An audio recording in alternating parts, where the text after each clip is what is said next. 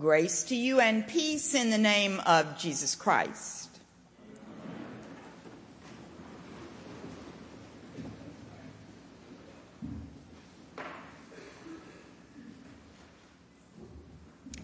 As I have mentioned before, my mother's family, Scots, thank you, Sam. Wasn't that great?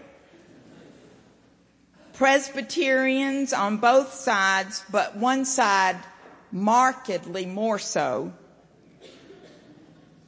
They've lived in Natchez, Mississippi for a couple of hundred years, and Natchez being a small town, they all marry one another. I have more double cousins than I can shake a stick at. Not that I would want to shake a stick at them, usually. Their hobby through the decades, through the centuries, has been drinking brown liquor any old time of day. That's not true, not breakfast. And telling family stories about each other. For Natchez people are deeply and everlastingly interested in themselves. They remind me of us. The stories shape shift, of course, depending on the interests and the alliances of the teller. Carol has said for years, nobody tells the truth in your family. And I think that is a little harsh.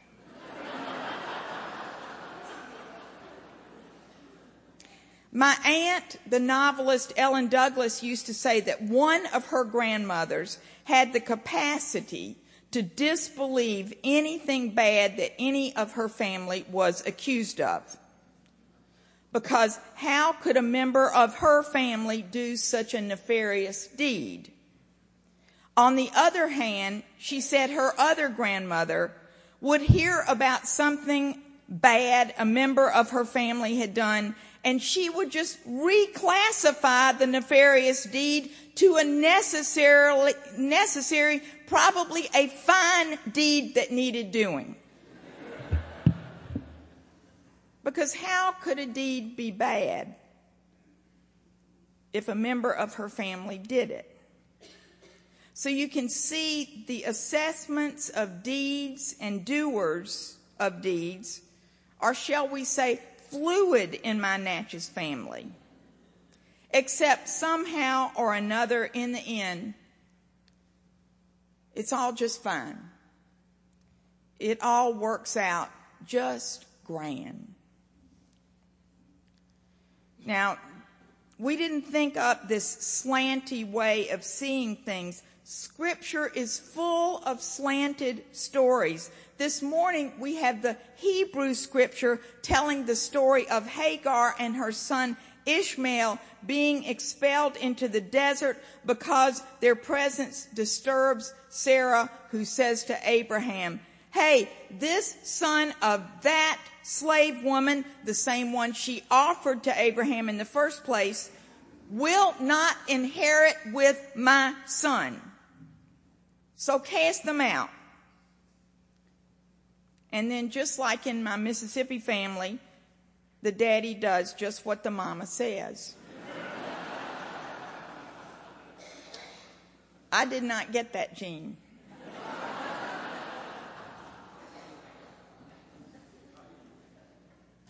The Abraham stories, which the lectionary gives us all summer long this year, are some of the best narrative writing in scripture, and they sure don't airbrush the characters.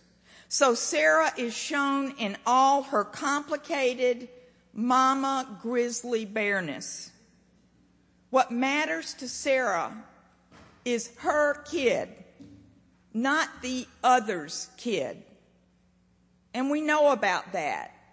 If we allow ourselves to be as honest as these stories. So this expulsion, deportation of the other's child is sandwiched between the big good news of Isaac coming as Sarah's baby. That was promised last week. And the nightmare, big tale of, Isaac coming close to being sacrificed by Abraham next week. Those are the big stories. For Abraham and Sarah and Isaac and Isaac's two boys, Esau and Jacob, and especially Jacob and Jacob's 12 kids who turn into the 12 tribes of Israel and on and on and on. That's the main arc of Genesis. And of course it is. For the children of those tribes are telling these stories. But if you look over to the other children, Ishmael, and the children of Ishmael, from whom thousands of years later emerges the prophet Muhammad, they don't see themselves as an interruption or a sideline to the main story. In Islamic versions, Ishmael is Abraham's beloved firstborn son. And Abraham always loves him. And, and Hagar's search for water in the desert is not just an odd plot device. Her search for water becomes the Hajj. The journey that to this day all Muslims yearn to take to the wellspring of their faith. And Mecca is founded by Hagar, Ishmael, and Abraham, the father and the son building the most sacred structure in Islam, the Kaaba, toward which all, all Islam faces for prayer.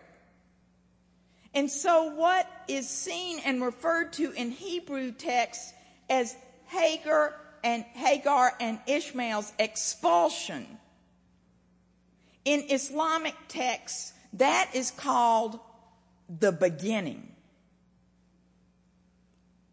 For in Islam, Abraham is not some ethnic otherness. Abraham, the father of all three Abrahamic faiths, is simply the first friend of God. And we and all them others, our deepest identity goes way past mother and daddy and even fourth cousins. For we are all children of the first friend of God. Isn't that something? Now, I don't think we ever stop seeing and telling our closest up stories as the real story, the important story. We sure haven't stopped doing that in my family over in Natchez. Just this last time I was over there for a funeral a couple of months ago, somebody told me that one of our fourth or fifth cousins, so those other people, said to her, I still don't see how y'all ended up with Roseland, which is, yes, our beautiful old farm. But we ended up with it in the 1840s. Let it go. I don't even want to get into the cemetery plot fights. Well, okay, one. My great great Aunt Marion dug up Uncle Jamie because she said he felt like he wasn't wanted.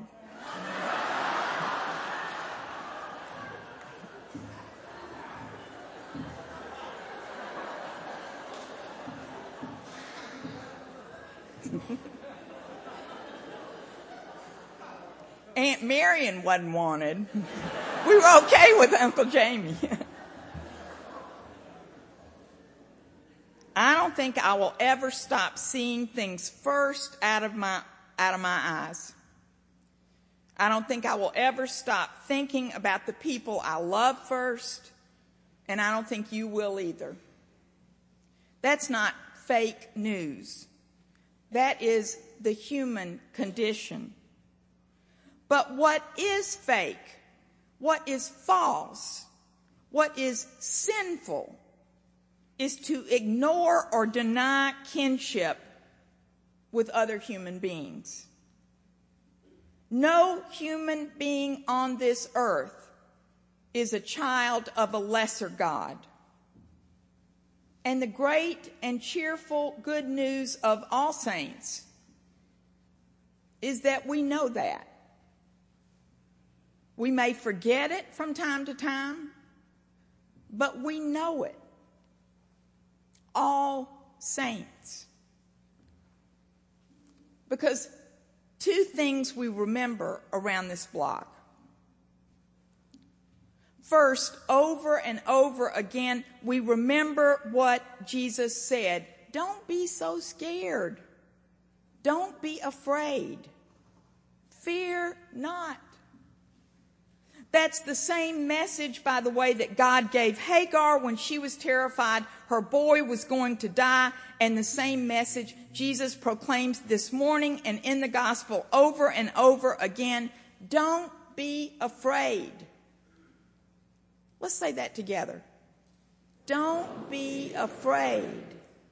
For fear is surely what drives so much that there won't be enough, there won't be enough, which leads in a slanty way to do- toxic disdain for the other. And also, when we are afraid, we lose on so many levels. When we are afraid, we lose. The second thing we do around here on our better days is, as Jesus says, let it go. Let loose. The words we say and sing in this dark, rich, womb-like beloved church, we let them loose. Remember last Sunday when the lights went out? We really were left in the dark and the life of Jesus was throbbing in all these windows all around us. I saw y'all taking pictures. I wish I'd had my camera. Because it throbbed. It was my best All Saints moment ever. Everything was messed up in just the best way. And we didn't cower or divide up into little family friend groups or worry about me and mine against the other.